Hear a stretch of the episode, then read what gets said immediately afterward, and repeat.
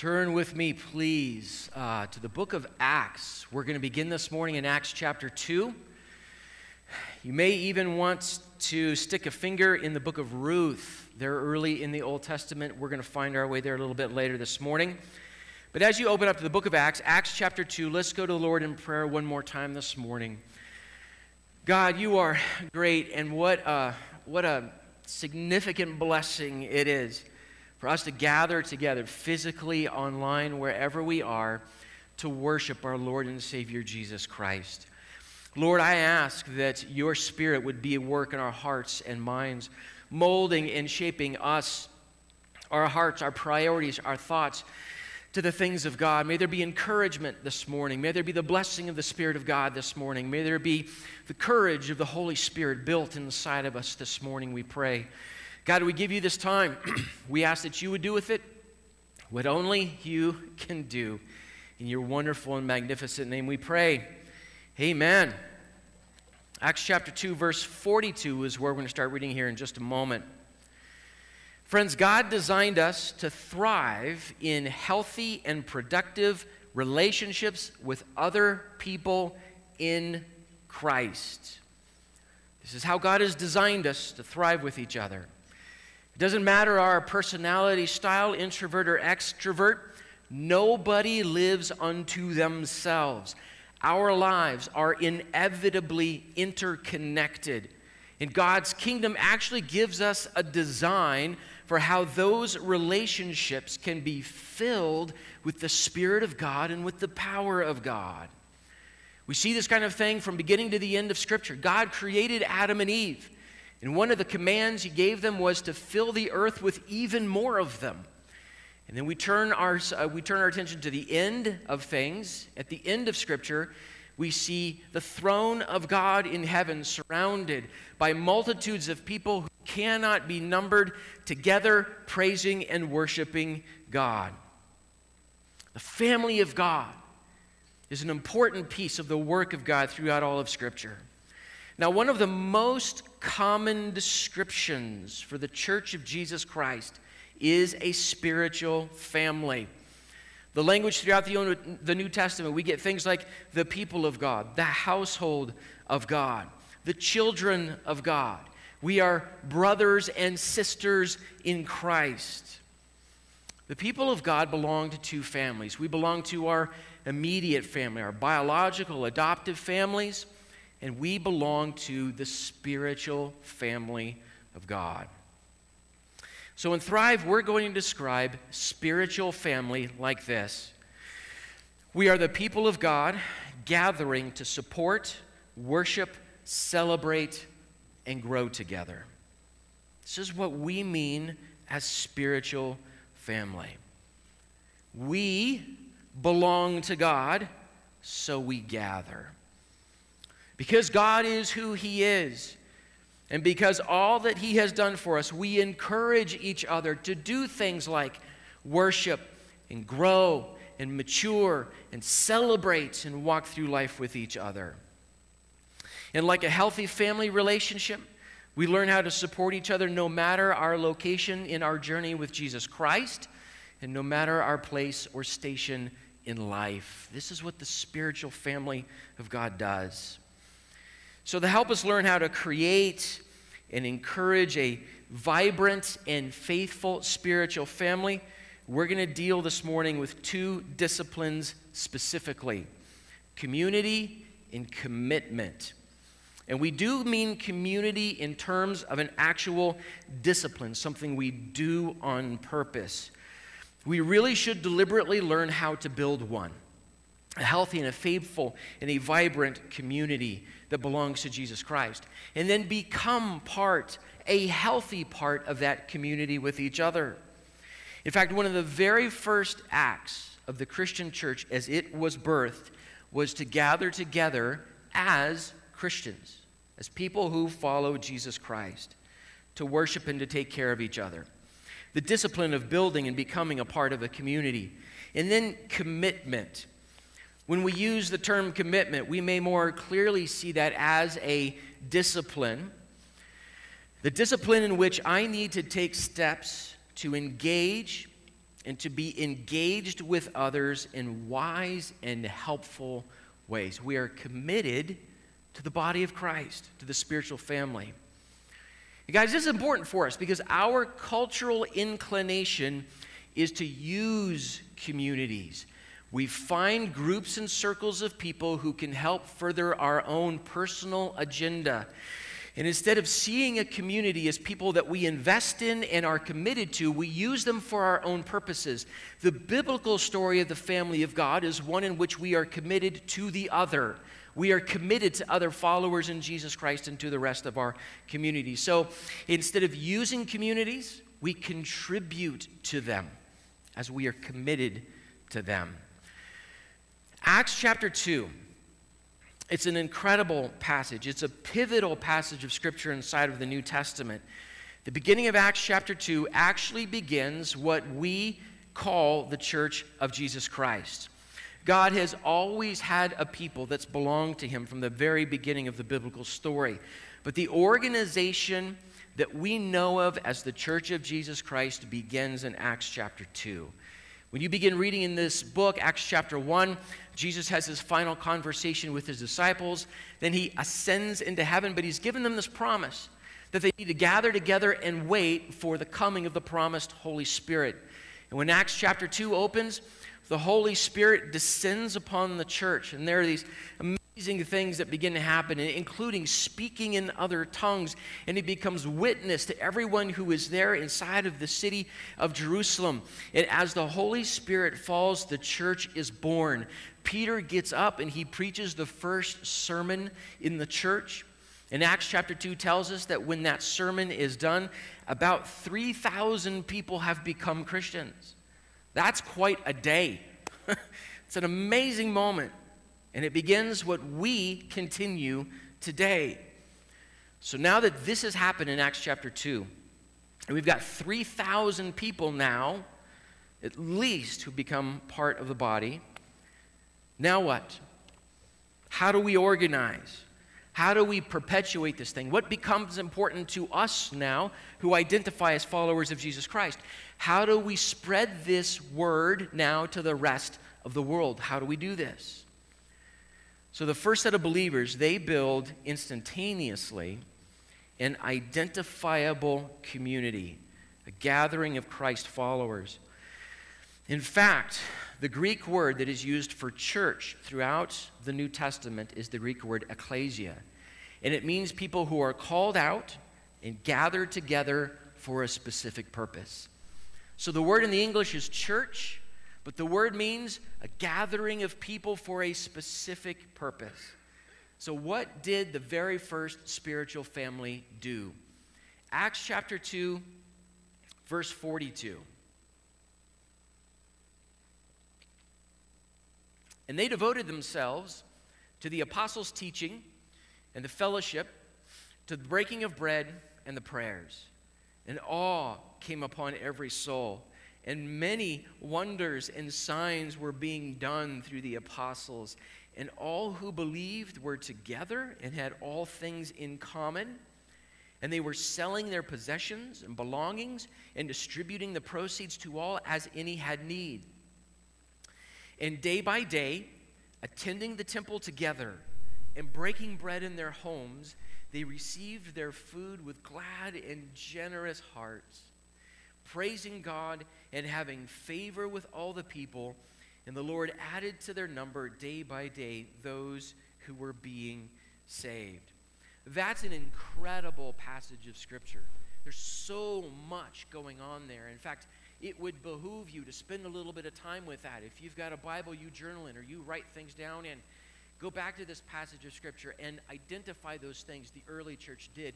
Watch what God did, and then watch how that perpetuates itself through the rest of the, God, uh, the rest of the book of Acts. It's an incredible list of things that the early and it even acts as a kind of touchstone for us. What was important to the apostles? What was important to that early church? What resulted when they did these kinds of things? It becomes a touchstone for us. Cultures and languages and times change, but you and I this morning, we still walk in that same trail that they blazed. These priorities still belong to us.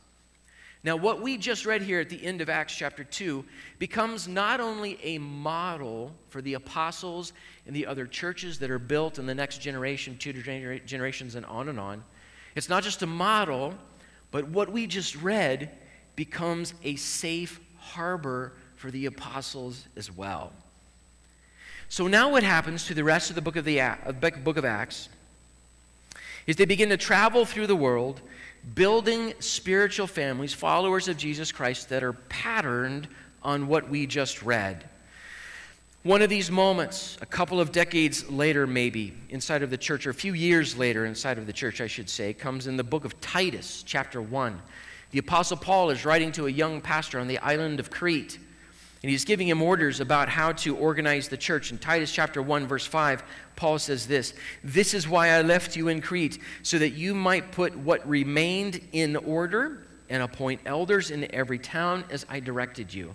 So, what got started, I now give to you so that you can order it the right ways. We need strong and, and healthy and mature elders everywhere that you go, in every town that has a church. So, I give that order making over to you. So, they pattern the spread of the church over what we just read. The more you read the book of Acts, we discover that the apostles keep coming back.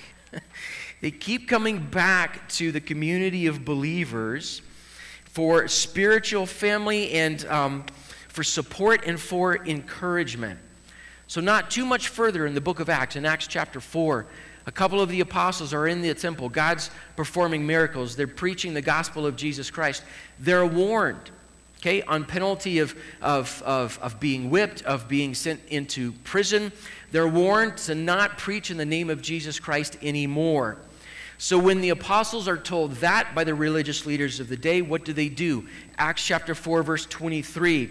When they were released, they went to their friends and reported what the chief priests and elders had said to them. They returned to their spiritual family. They return to the church and they talk about what just happened. And the rest of Acts chapter 4 is this powerful prayer that the church prays. And they say, God, give us courage to continue to speak your, speak your word. No matter what they tell us not to do, we want the courage to continue to speak your word. So it becomes a safe harbor for them. A little bit further on in the book of Acts, the Apostle James is actually martyred. And then Peter is thrown in prison in Acts chapter 12. And while Peter is in prison in the middle of the night, an angel shows up, hits him on the side with a spear, and says, Hey, get up. And all of his chains fall off of him. Peter thinks he's in a dream. But the angel opens all the doors, and as Peter walks out the front door of the prison, he sort of realizes what has just happened. And so, after being released from prison, Acts chapter 12, verse 12, it says this When he realized this, when Peter realized what had just happened, he went to the house of Mary, the mother of John, whose other name was Mark, where many were gathered together and were praying. He goes back to the church. He says, Thank you for praying with me. In fact, they don't even believe it's him. The young servant girl who answers the door hears Peter's voice, and he, she runs back in without even letting him in. It's a funny little story. But he returns to the church. It's a safe harbor, it's his spiritual family. And he wants to tell them, I've been released. God is good. So when we look very quickly, the priorities and the activities of the spiritual family built in Acts chapter 2, we see a few things specifically. The first is this they devoted themselves to teaching and to fellowship. We see that they prayed with each other as well. They devoted themselves to the apostles' teaching and to gathering together in the fellowship, the breaking bread, and to their prayers. They devote themselves to teaching and to fellowship. It wasn't just one or the other. It isn't just now we need a download of information on a regular basis. Just make sure that I get the download, make sure that I get the outline for the sermon so that I remind myself of it a couple of times. They dedicate themselves to the doctrine that the apostles teach and to fellowship with one another.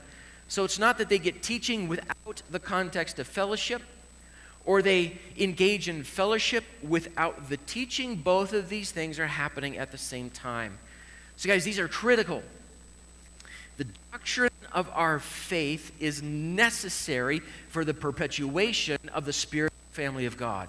Now, this is the kind of thing that I could spend hours on, weeks on this very issue, but we have to touch on this very quickly. But I want to make sure we hear this.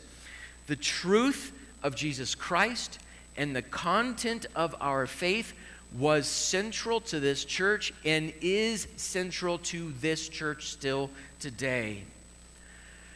Our spiritual family is founded on these truths. And I'm going to say something radical here. the spiritual family ceases to be God's spiritual family when we cease to believe and teach these central truths. It doesn't matter what's on the sign out front. When a body of people cease to believe and teach the truths of the gospel of Jesus Christ, it's no longer the spiritual family of God. We devote ourselves to the doctrine of Jesus Christ. And we devote ourselves to gathering together. They even would have these weekly gatherings, as many as could fit inside of a single house. And then they would meet from day to day, from house to house. That language is throughout this passage of Scripture. They gather together to learn, to fellowship. And guys, listen, to eat. Receive your food with gladness and gratitude, it says. Can I be so bold as to say, have Thanksgiving, enjoy it, be with family and friends. This is actually part of what the church does. So it's okay to eat with the body of Christ. But gathering is critical. In fact, if there might be two things that are identifiable in every church, in every age, in every language, in every culture, is that they gather together and they devote themselves to the things that are taught about Jesus Christ. No matter the culture, no matter the vocabulary, no matter the other priorities, we get together and we worship and we devote ourselves to the things of Jesus Christ. So they devote themselves to these things.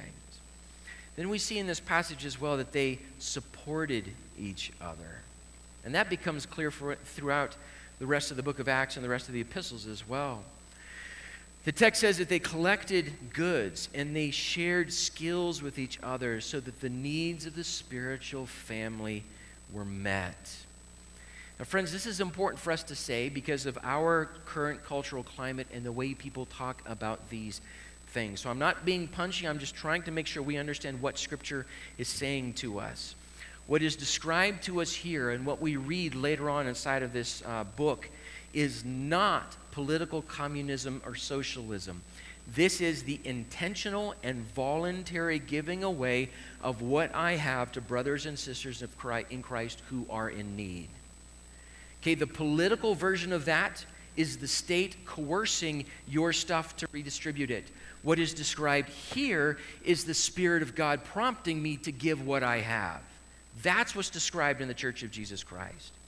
But this is important enough to them that it actually becomes one of the first areas of specialization inside of the church to make sure that our needs are being taken care of. Acts chapter 6. The church is growing so much. The disciples, the apostles, the body has to figure out how to handle this. Acts chapter 6, verses 1 through 3. Now, in these days, when the disciples were increasing in number, a complaint by the Hellenists arose against the Hebrews. So there was a group of people, the Greeks who were being uh, saved, being brought into the church, were not being treated the same way. A complaint by the Hellenists arose against the Hebrews because their widows were being neglected in the daily distribution. And the twelve summoned the full number of the disciples and said, It is not right that we should give up preaching the word of God to serve tables. We know what our role is, we're going to find others to fill this role. Therefore, brothers, pick out from among you seven men of good repute, full of the Spirit and of wisdom, whom we will appoint to this duty. So we need people who are filled with the Spirit of God and the wisdom of God to make sure that we are taken care of. It's that important to the life of the spiritual family that we support each other. And we see in this text, in several different ways, that they worship together. It says that they did this day by day, house to house. Verse 46 said that they attended, and these, these believers are still in the city of Jerusalem. They attend the temple together day by day. They're worshiping with each other. They praise God together in verse 47. Now, friends, we've talked a little bit about worship in this Thrive series, but we need to remind ourselves of this. We ought to find ways to have worship that is a part of our individual daily lives. What is meaningful to us, what raises God in His worth and His praise through our lips and our thoughts and our deeds. Worship needs to become a part of our individual lives. But there is no substitute for gathering with each other to worship God. There isn't a substitute for it.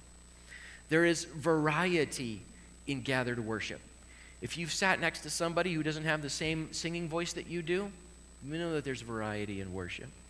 You sat next to somebody who gets really thrilled and excited during a sermon and makes all kinds of noise, you know that there's variety in worship. And there's encouragement in gathered worship. Some weeks are very hard, but there's something beautiful about walking into a building with brothers and sisters in Christ to lift up the one true God. There's encouragement in worship. Pastor Ryan mentioned it. He, he prayed part of it this morning. Psalm 122, verse 1. I was exhausted and worn out when they said to me, Let's go to church. I was glad when they said to me, Let's get together and let's worship God. I was glad when they said to me, Let's go to the house of the Lord. So they worship together. And it becomes the pattern of the church throughout history. And then notice this as well. This is cool inside of this passage. It says here that a healthy spiritual family is witness. Verse 47 says, And the Lord added to their number day after day after day. This is what they did. This is why they did it. This is how they did it. This is who they worshiped when they did it. And all these miracles were being performed because of the church of Jesus Christ. And God just continues to add to the church those who belong to its number. A healthy spiritual family is witness. Friends, so much of the upheaval in our culture right now is this desperate attempt at finding meaning and value. This desperate attempt to try to make sense of what is either right or wrong in our world. And when the family of God is weak, it lacks public witness.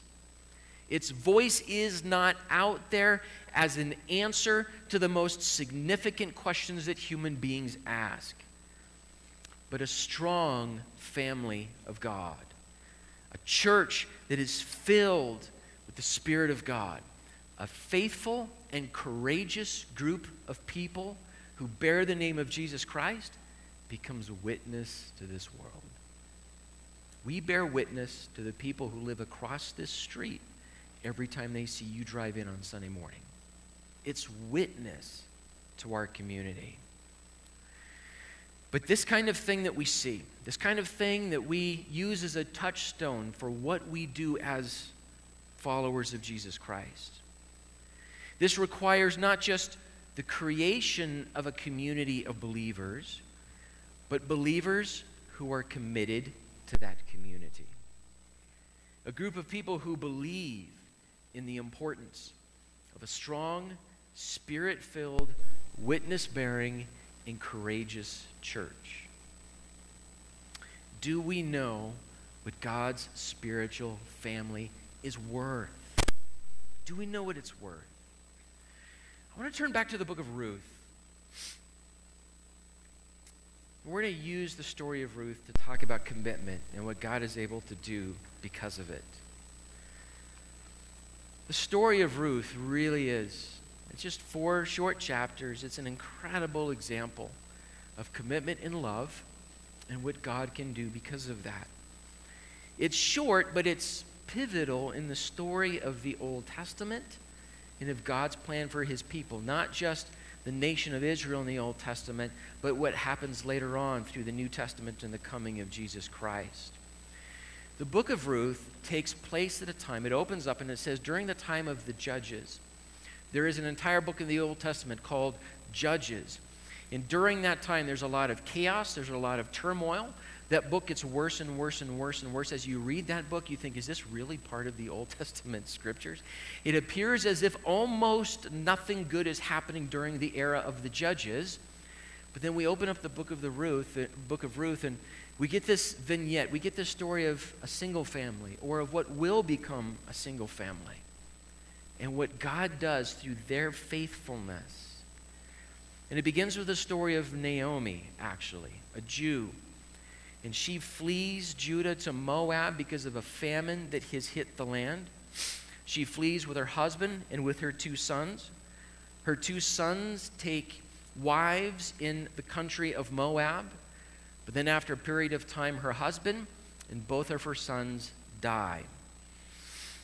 Now, Naomi has nowhere to go, nowhere left but to turn and go back home. And she leaves, and at least for part of the journey, both of her daughters in law are with her. She reaches a certain point on the journey and she turns around to both of her daughters in law and she says, You know what?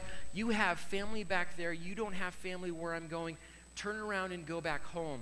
One of those two daughters in law, she turns around and she goes back to the land of Moab. The other one sticks. The other one stays with Naomi. That's the story of Ruth. Let's listen to this moment in this story in Ruth chapter 1, beginning in verse 15. Naomi is talking to Ruth, and she's trying to convince her to turn around and go back home to Moab. And it goes like this chapter 1, verse 15. And she said, Naomi said, See, your sister in law has gone back to her people and to her gods. Return after your sister in law. But Ruth said, do not urge me to leave you or to return from following you. For where you go, I will go, and where you lodge, I will lodge. Your people shall become my people, and your God, my God. Where you die, I will die. And that's where I'm going to be buried. May the Lord do so to me, and more so also, if anything but death parts me from you. And when Naomi saw that she was determined to go with her, she just quit talking. she said no more. Ruth's dedication to Naomi is one of the more powerful moments in Scripture between two people. There are stories like this between husband and wife and between friends, but the story between Ruth and Naomi is one of these beautiful moments between two people in Scripture. What Naomi needs and what Ruth gives her in her commitment and in her love. So, dedicated to Naomi, Ruth vows to go with her, to stay with her to leave what was her people in Moab. She says, Your people are now going to become my people. She even says, You know what, Naomi? Your God is going to become my God. Where you live, I'm going to live. Where you die, I am going to die. God is my witness. This is what I'm going to do. Ruth commits hardcore.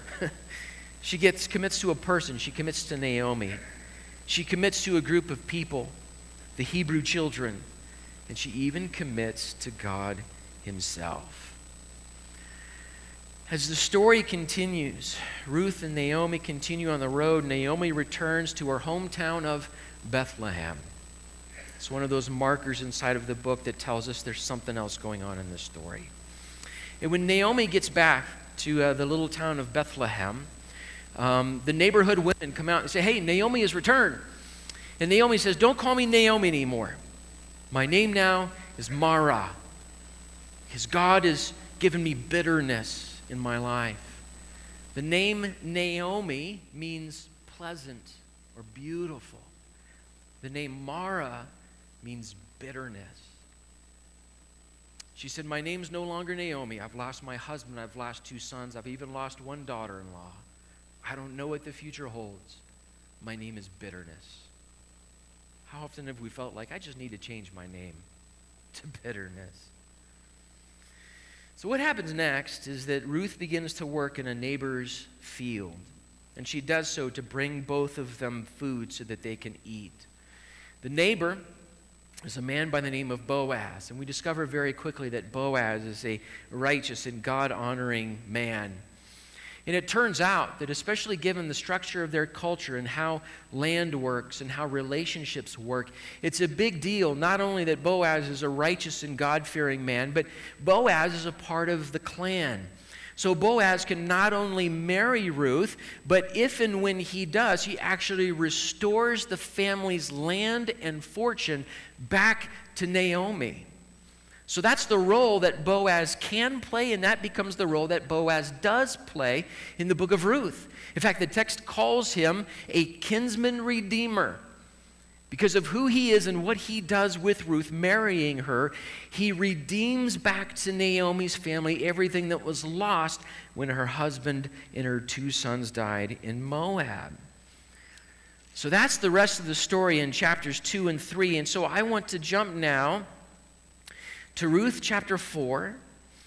Boaz has taken Ruth as his wife. Ruth becomes pregnant. She gives birth to a son. And in Ruth chapter 4, beginning in verse 13, it goes like this. So Boaz took Ruth, and she became his wife, and he went into her, and the Lord gave her conception, and she bore a son. Then the women said to Naomi, Blessed be the Lord who has not left you this day without a redeemer, and may his name be renowned in Israel. He shall be to you a restorer of life. Listen to this language of what has happened in this book. He has redeemed what was lost. His action means it is a, res- a restoration of life and a nourisher for your old age, for your daughter in law who loves you, who is more to you than seven sons, has given birth to him. Then Naomi took the child and laid him on her lap and became his nurse. And the women in the neighborhood gave him a name, saying, A son has been born to Naomi. They named him Obed. He was the father of Jesse, the father of David. God gives Ruth and Boaz a son. And the community recognizes that this moment puts back together what was lost when Naomi was in Moab, and all of those members of her family began to die or turn around and leave. The community, as they gather around Naomi at the birth of the son, they say this will be restoration. They remind Naomi that her daughter in law loves her deeply and God has blessed her now. And then the text tells us that the neighborhood women, how would you like that? You give a birth and you, you give birth to a child and you allow the neighborhood women to name your child. but they say, look, a child has been born to Naomi. So they give him the name Obed. And then the text tells us something.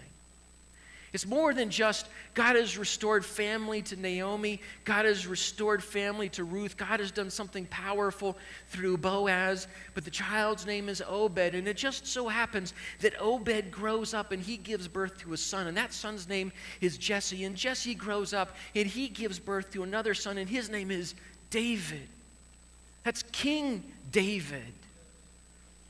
One of the sons of David who will be born to this line is Jesus, the Messiah. What is God rebuilding? What is God doing? Because of what Ruth said to Naomi in the middle of that desolate highway I will go where you go.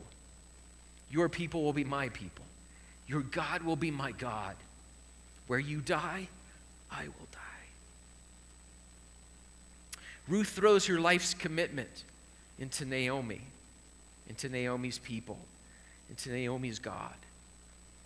And what comes of that is nothing short of the hand of God. So listen to this, friends. Ruth's commitment makes her part of God's redemption story. We go all the way forward to Matthew chapter 1 first thing you read in Matthew chapter 1 is a genealogy of Jesus Christ. And in verse 5, Ruth is there. Ruth's commitment makes her part makes her a part of God's redemption story. Ruth is a part of God's plan for Naomi's family. Ruth becomes part of God's plan for the entire nation of Israel and for the coming of my Savior into this world. But, friends, this is just the nature of commitment itself. Commitment to a cause that is greater than we are means that you now have an opportunity be, to become a part of that greater story. Commitment to a cause means you become a part of someone else's life because they are a part of that story as well. To contribute now to the whole, to be heard. When you commit to a community, you now can be heard inside of that community. You actually now have an opportunity to become part of something that is much bigger than yourself because you have committed to a group of people. And commitment to the spiritual family of God makes you and me a part of what God is up to. So, how are you now a part of what God is doing in someone else's life because of your commitment to the spiritual family of God? You and I can now be a Boaz or a Ruth or the neighborhood women who are encouraging what God is doing. Our culture is wailing to become a part of a larger, meaningful story. There is no story bigger or better than the kingdom of God. What is our role in the spiritual family? So, Ruth's commitment makes her part of God's redemption story. Ruth's commitment restored an entire community of people. Isn't that incredible? Ruth, her commitment means now she has a family. She did not know that on that highway with Naomi. Said, I'm going with you. I'm becoming a part of your world. And I'm going to die there too. But now she has a family, a growing family, because of her commitment to Naomi and to Naomi's God. Ruth's commitment means we no longer just have a Boaz and a Ruth. We have a husband and a wife and a child and a growing family. Ruth's commitment put the family land back into the family. This means a future for Naomi and her grandchild. This is what Ruth's commitment means restoration, as the women say in Ruth chapter 4, for an entire community of people. And then, guys, this is. This to me is always an overwhelming piece to the book of Ruth. Ruth's commitment turns bitterness back into beauty. Notice what the neighborhood women say when they put the child in Naomi's lap. They say, A son has been born to Naomi. Now, Ruth did all the work. she gave birth to that child. But they recognize what has happened. Child has been given back to Naomi. They don't call her Mara, they name her Naomi. She is no longer bitter, empty, and without a foreseeable future. She is Naomi again. Beautiful, pleasant, blessed by God. Ruth's commitment to that spiritual family turns someone's bitterness back into beauty. Listen to how God talks about his restoration of people. In Isaiah chapter 61, verse 3, it's a passage that Jesus quotes, cites of himself in the New Testament. Isaiah 61, verse 3 says, To grant to those who mourn in Zion, to give them a beautiful headdress instead of ashes, the oil of gladness instead of mourning, the garment of praise instead of a faint or broken spirit, that they may be called oaks of righteousness, the planting of the Lord, that he might be glorified. God not only puts you together, he sinks a taproot into the ground that turns you to an oak of his righteousness so that the world can see the glory of God. They bless the Lord because he's given Naomi a son. It's incredible. Naomi becomes the nurse for this child. Do you think that she ever thought that day would come. in the middle of that dusty highway on her way back from Moab without a husband and without sons. Ruth's loyalty and sacrifice went ahead of her, and it became her reputation. It's part of what Boaz knows about her. It gives her standing with Boaz. It is her character and commitment that opens the door for God's restoration in the lives of other people. Are you and I in that position with each other? How can your commitment to each other, to each other's God, how can that become restoration in the lives of people who are literally sitting next to you inside of this room? Naomi's life is restored because of what God in the, did in the life of Ruth. God restores and God redeems because of this kind of commitment and because of this kind of work. Friends, I have something to say. So, this is how we're going to end this morning before we receive communion.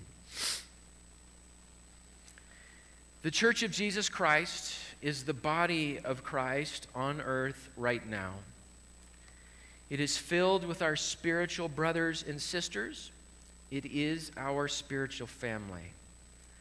God's spiritual family is the community that helps to give shape to our beliefs and behaviors.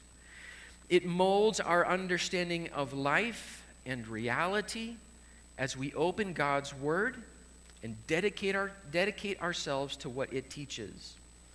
It builds a network of mutual support and encouragement when we fellowship together, live life alongside each other, and take care of each other's needs. Our commitment to this spiritual family means we are becoming part of what God is up to we stick out from the rest of the world as belonging to the story of Jesus Christ, his life, death, and resurrection.